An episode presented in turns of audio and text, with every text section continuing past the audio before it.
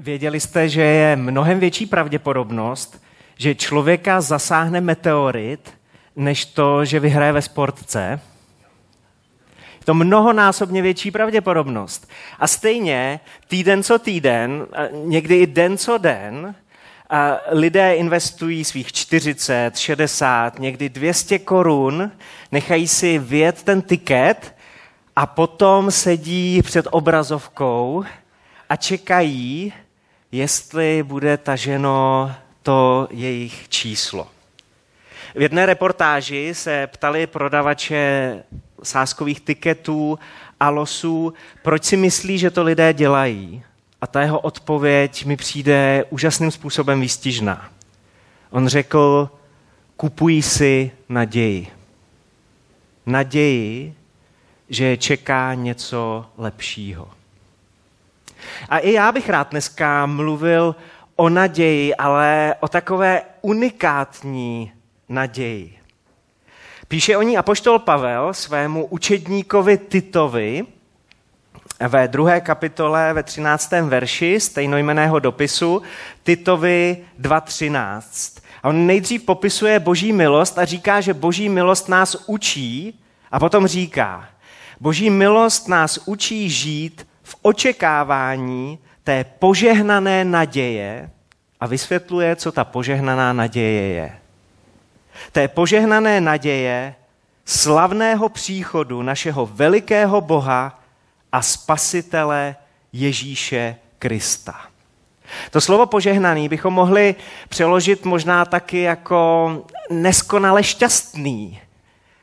A tohle je štěstí se zárukou skutečně se zárukou příchod, slavný příchod našeho velikého Boha a Spasitele Ježíše Krista.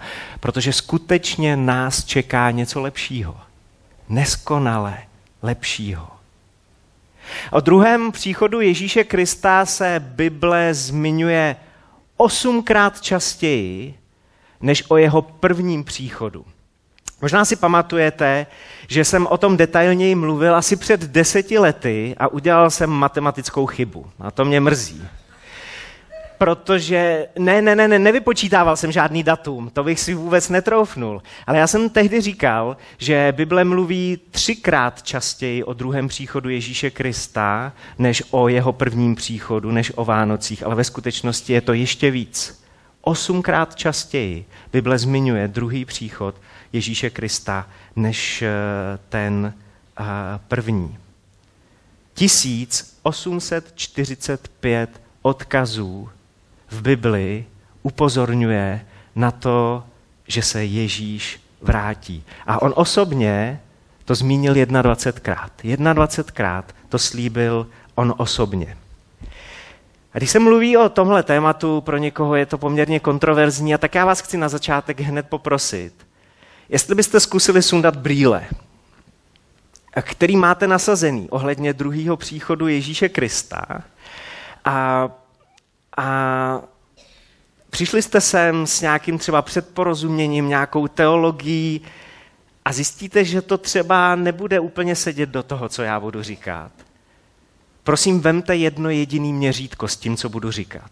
A to Bibli.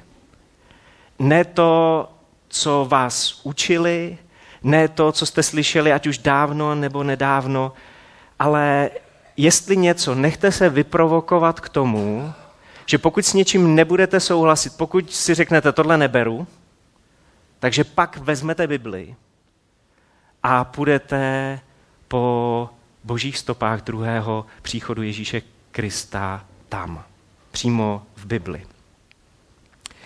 Reakcí na tohle téma je bezpočet. A Ježíš v souvislosti s tématem svého druhého příchodu vyprávěl různá podobenství. Jedno z nich je třeba u Matouše ve 22. kapitole. A protože je to poměrně velký, dlouhý podobenství, tak přesahuje rámec eh, týhle neděle. Já z něj přečtu jenom eh, jednu větu, tu úvodní. Matouš 22, druhý verš. Nebeské království se podobá králi, který svému synu vystrojil svatbu. Matouš 22, tak si pak eh, to třeba doma přečtěte, tu kapitolu, protože tam najdete různé reakce a já z nich vypíchnu tři. Protože tyhle reakce na téma Ježíšova druhého příchodu kolem sebe vidím úplně nejčastěji. Ta první reakce je, že se na to lidi netěšejí. A nechtějí, aby to ještě nastalo. Doslova se brání myšlence druhého Ježíšova příchodu, protože se toho třeba bojí. A v tom podobenství jsou to lidi, kteří minou tu svatbu a kteří tam potom chybějí. Potom jsou tam lidi, kteří na to nedbají. Vlastně je jim tohle téma jedno, hlavně proto, že jsou zaměstnaný spoustou podle nich důležitějších témat. Potřebují vydělávat, potřebují dělat kariéru, potřebují se starat o ty poklady tady na zemi. Říkají si, jo, v Bibli se o druhém příchodu mluví, je to nějakým způsobem důležitý, ale já mám teď důležitější věci na řešení. Pro mě to teď není téma. A když se podíváte do Matouše 22, do toho podobenství, i tyhle lidi na té svatbě potom chybějí. Protože ani ta první, ani ta druhá skupina nepřijmou pozvání. Minou ho. A potom je tam skupina, která se na to těší. Dostanou pozvání a jdou. Jsou poměrně nedočkaví. Dostanou tu pozvánku a říkají si, kdy, kdy už a, a kudy. A už aby to bylo. Nemůžou se dočkat. A já jsem přemýšlel před touhle nedělí, do které skupiny bych se zařadil já. A já doufám, že jsem v té třetí. A že z tohohle postoje srdce vám o tom tady dneska budu povídat. Trochu se bojím, jo. Ale víc, mnohem více nemůžu dočkat. Až se Ježíš znova vrátí. A já doufám, že, že každý z těch skupin tahle neděle nějakým způsobem pomůže. Vy, co se těšíte, takže ještě vzroste vaše očekávání, že zjistíte, že se můžete těšit třeba ještě víc. A vy, kdo se bojíte, anebo si myslíte, že to není vůbec zásadní téma, že se těšit začnete a že ten kvocient natěšenosti tady během toho odpoledne poroste. A to tak, že v úterý zjistíte, že se těšíte ještě víc. No, protože v úterý ten Ježíšův slavný příchod bude ještě blíž než dneska. A možná v úterý už to přijde, protože to nevíme.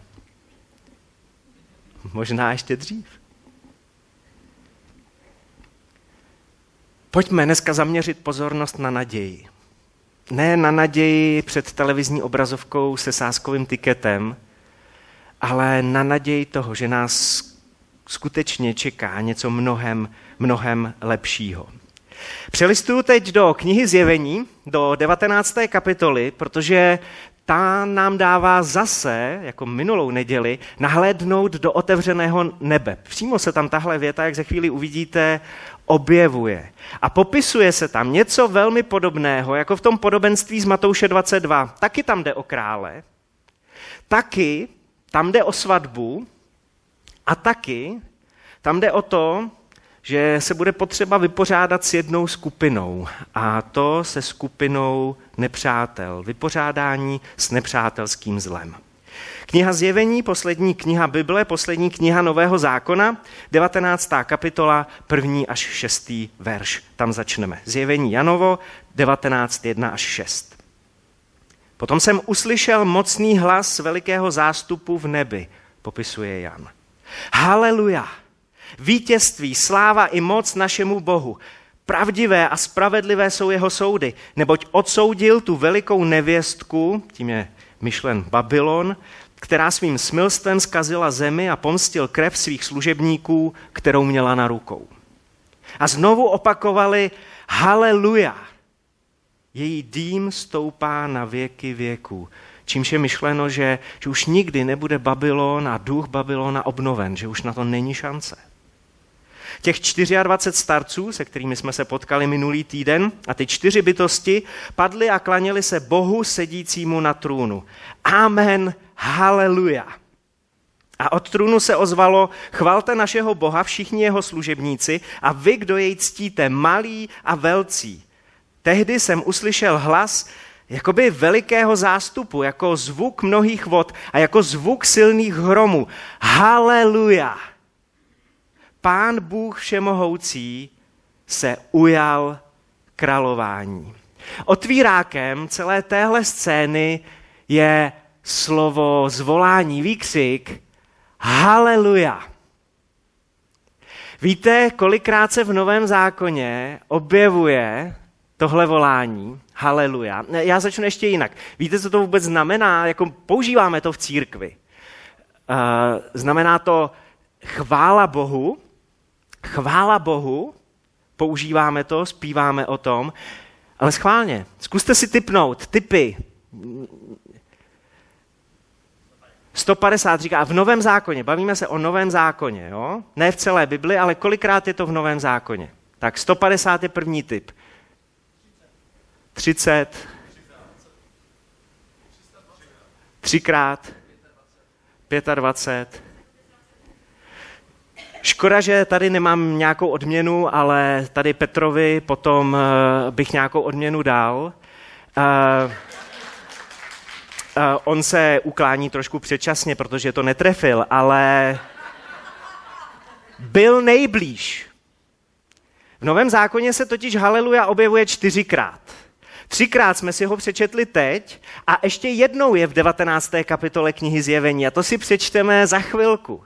Nikde jinde v Novém zákoně nenajdete haleluja, jenom v knize Zjevení a jenom v 19. kapitole. Jakoby je to vyústění dějin tady toho, jakoby celý stvoření, tu novozákonní dobu zadržovalo dech a nemůžou se dočkat, až už budou moc říct tu chválu Bohu a najednou, najednou už můžou. A tak to není jednou.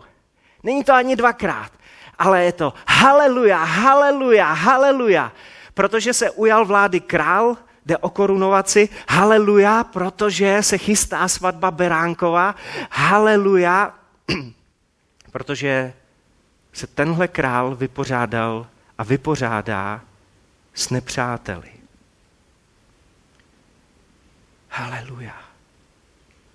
A poštol Pavel v Římanům, eh, v dopise Římanům v 8. kapitole v 19. verši píše, všechno stvoření s toužebným očekáváním vyhlíží zjevení božích synů ten, ten vrchol dějin. A potom ve 22. a 20. až 24. verši pokračuje. Víme přece, že všechno stvoření až dosud společně sténá a pracuje k porodu. A nejen ono, ale i my, kteří okoušíme první ovoce ducha, i my ve svém nitru sténáme, zatímco očekáváme přijetí za syny, to jest vykoupení svého těla.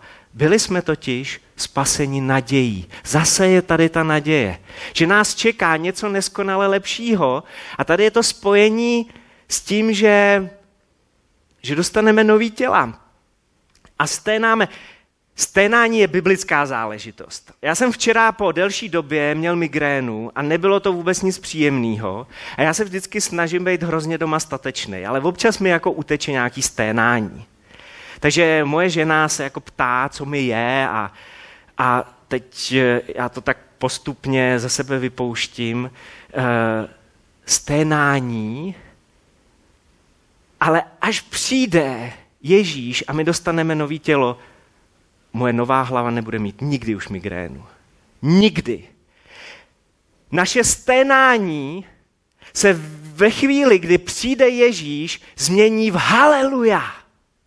Teď sténáme, občas jak je dobrý, že umíme děkovat a jsme vděční, teď sténáme, ale jednou se naše sténání změní v haleluja, v haleluja, v haleluja. Haleluja, pán Bůh všemohoucí se ujal králování. Zjevení 19 popisuje královskou korunovaci, to, že moudrý a spravedlivý král bude všemu vládnout. No, kdo z normálních lidí tohle nechce? Spravedlivou a moudrou vládu.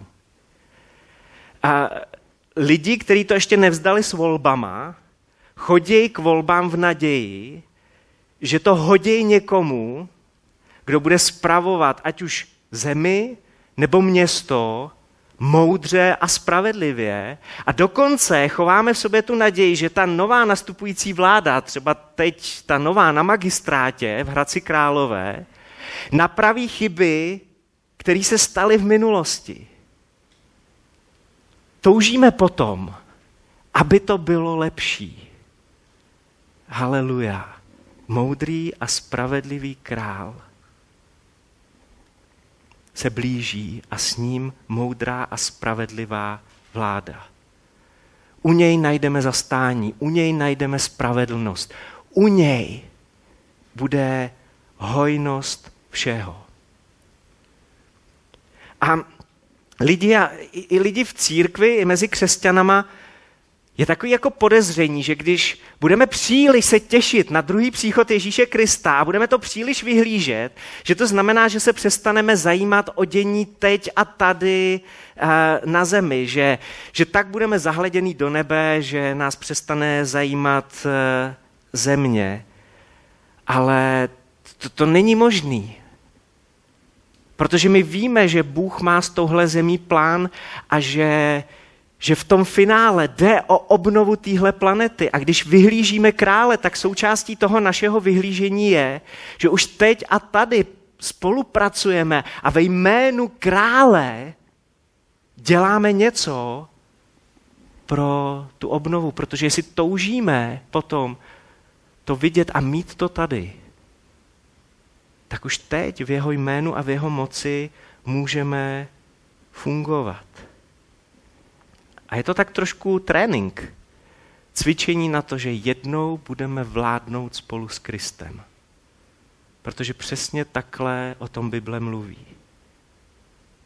Bůh by si mohl vybrat nějaký anděli fešáky, nějaký, nějaký super cherubíny a říct, hele, vy to jednou se mnou tady budete řídit. Ale Bůh se i dneska rozlíží po tomhle sále a říká, vy na můj druhý příchod se díváte různě, těšíte se různě, ale já už se nemůžu dočkat, až budeme spolu a budeme spolu vládnout. Radujme se a jásejme, vzdejme mu slávu, neboť nadešla svatba Beránkova. Pokračuje zjevení 19 od 7. verše. Jeho manželka se připravila a bylo jí dáno, aby si oblékla zářivě čistý kment a ten kment jsou spravedlivé činy svatých. Tehdy mi řekl, piš, blaze těm, kteří jsou pozváni k beránkově svatební večeři. A dodal, toto jsou pravá boží slova.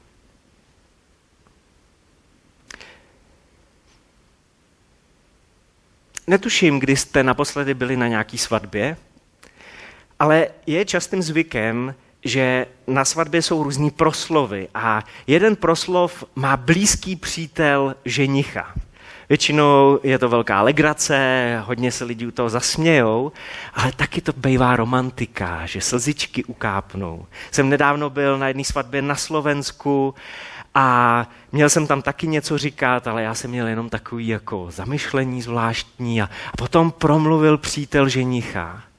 A to byla taková bomba protože to bylo tak osobní a často v tom proslovu přítelova ženicha, uh, ženichova přítele, takhle, ženichova uh, přítele zazní jak se ty dva dali dohromady, jak se seznámili. A vlastně Jan v rámci toho vidění tady říká to samý, protože jakmile řekne slovo svatba, tak těm původním posluchačům okamžitě jede, jasně, svatba, svatba, svatba, my jsme ta nevěsta, Ježíše ženich a všechny ty zvyky a tradice spojené s tou pravou izraelskou svatbou jim defilujou před očima.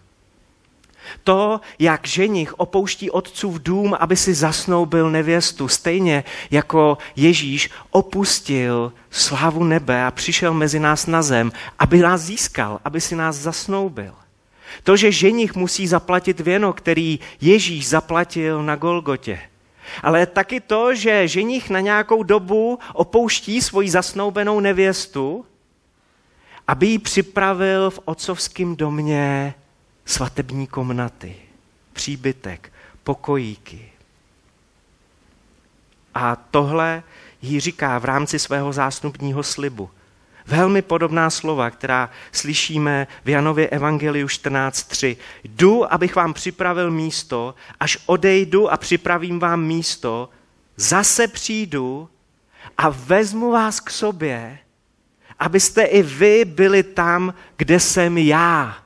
To říká Ježíš vykuleným učedníkům, který si neumějí představit, že, že bez Ježíše nějakou dobu budou, ale potom jim to docvakne. On si nás získal, teď odchází, ale brzo přijde, zase brzo přijde, abychom my byli s ním, aby nás vzal tam, kde je on. A ve zjevení jsme četli blaze těm, kdo jsou pozváni. Bude ti blaze. To máme rádi, když je nám blaze, ne? Máme to mnohem radši, než když je nám blbě. Blaze těm, který u toho budou. Blaze těm, který toho budou součástí, protože nás čeká úplně nová úroveň vztahu s Ježíšem, úplně nový level blízkosti. Protože naše srdce už se nebude nikde toulat. Já jsem s Karolínkou chodil šest let. A v rámci toho chození jsme měli rande, já jsem potom zase odjel domů, někam, a někdy jsem na Karolínku myslel víc, někdy jsem na Karolínku myslel míň, ale vždycky prostě to rande skončilo tím, že jsme se jako rozstěhovali, odjeli jsme každý jinam. Ale když jsme se vzali, a já jsem si říkal, po šesti letech chození, to už ji mám přečtenou, mojí mladou. A já jsem objevoval další a další věci. Jsme svoji 21 let. A ona mě pořád překvapuje. Ale co mě baví, že se nerozstěhováváme. Jsme spolu, jsme pořád blízko. To nás čeká. To nás čeká. Je evidentní, že tahle svatba se odehraje v nebi.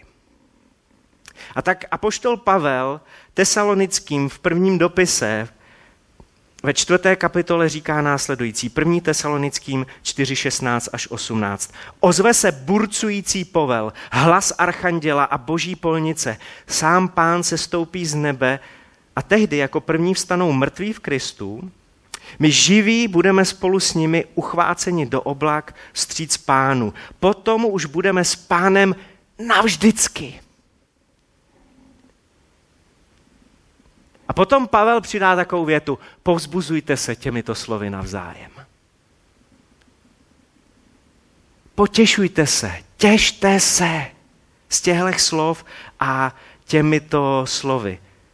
Za chvilku si přečteme závěr 19. kapitoly o tom, jak Ježíš jako král se vrací slavně na zem, aby se vypořádal se všemi nepřáteli, aby skončilo všechno zlo a má sebou armádu. Jenže ta armáda je zároveň nevěsta.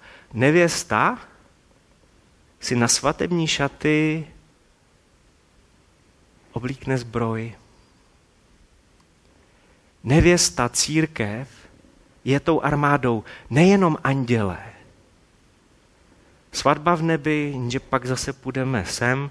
Někdy se říká, že obrázek je za tisíc slov, tak eh, já vám jeden pustím. Čím víc čtu Bibli na tohle téma, tak jsem prostě přesvědčený, že druhý příchod nebo návrat Ježíše Krista má dvě fáze že nejdřív bude vytržení, Ježíš se vrací pro svoji církev, to bude ta svatba. A zatímco bude svatba v nebi, Beránkova svatba v nebi, tak na zemi bude velké soužení.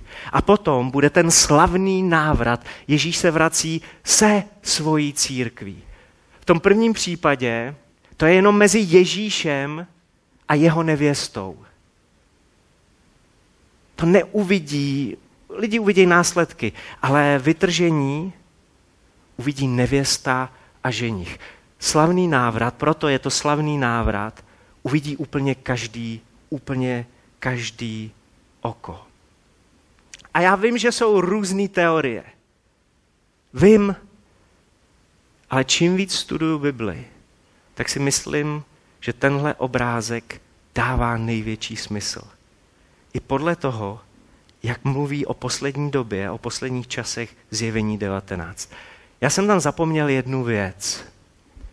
Tady, jak je ta čárka, která ukazuje směrem k vytržení, tak kdybyste si představili červenou, výraznou červenou tečku těsně před tou čárkou, tečku, která líže tu čárku, tak v té tečce je napsáno, zde se nacházíte. Jako na mapě, když hledáte cestu. Je to za rohem. Ježíš řekl, že se vrátí brzy a to brzy už je opravdu hodně brzy. Je to za dveřma. Uviděl jsem otevřené nebe. Pokračuje zjevení 19, jsme v 11. verši. Uviděl jsem otevřené nebe a hle bílý kůň a ten, který na něm seděl, se jmenoval věrný a pravý, jen spravedlivě soudí i bojuje. Spravedlivě soudí. U Ježíše, u Boha neexistuje justiční omyl. Máme možná někdy strach, jaký to bude, ale on se nikdy nesplete. A čtrnáctý verš. Za ním jela nebeská vojska na bílých koních, oblečená bílým a čistým kmentem. Stejný obléčo, jako má nevěsta. A 19. až 21. verš. A uviděl jsem šelmu a krále země i jejich vojska, jak se sjeli, aby vedli boj s tím, který seděl na tom koni a s jeho vojskem. A ta šelma byla zajata a s ní ten falešný prorok, který před ní dělal divy. Není to tak dávno, co jsme tady mluvili o tom čísle 666, antikrist, šelma a tak. Chápete, že my budeme součástí toho finálního řešení a že věci, které nás dneska trápí, které nás štvou, protože se dějou, vidíme, jak se zlo různým způsobem rozmáhá, tak my budeme součástí toho, že zatneme tomu zlu tipec. Jako nevěsta a armáda vedená naším králem. Poslední bitva. To je něco, o čem mluví zjevení 19. V dnešní době jsou velmi populární Avengers. A hrdinové, a, který mají svoje specifika. Jsou to často, nebo možná ve 100% případů, jsou to lidi, kteří jsou nějakým způsobem polámaný, zlomený, zraněný. Ale pak přijde něco zvenčí a vylepší je. Dá jim moc.